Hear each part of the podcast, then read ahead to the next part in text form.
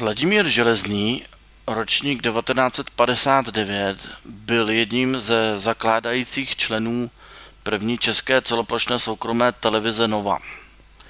Byl zároveň jejím ředitelem. Televize Nova se stala nejsledovanějším kanálem v Česku. K rozjezdu televize velice přispěla bermudská společnost CME v čele s jejím ředitelem Ronaldem Lauderem. Mezi Železným a CME vznikly spory.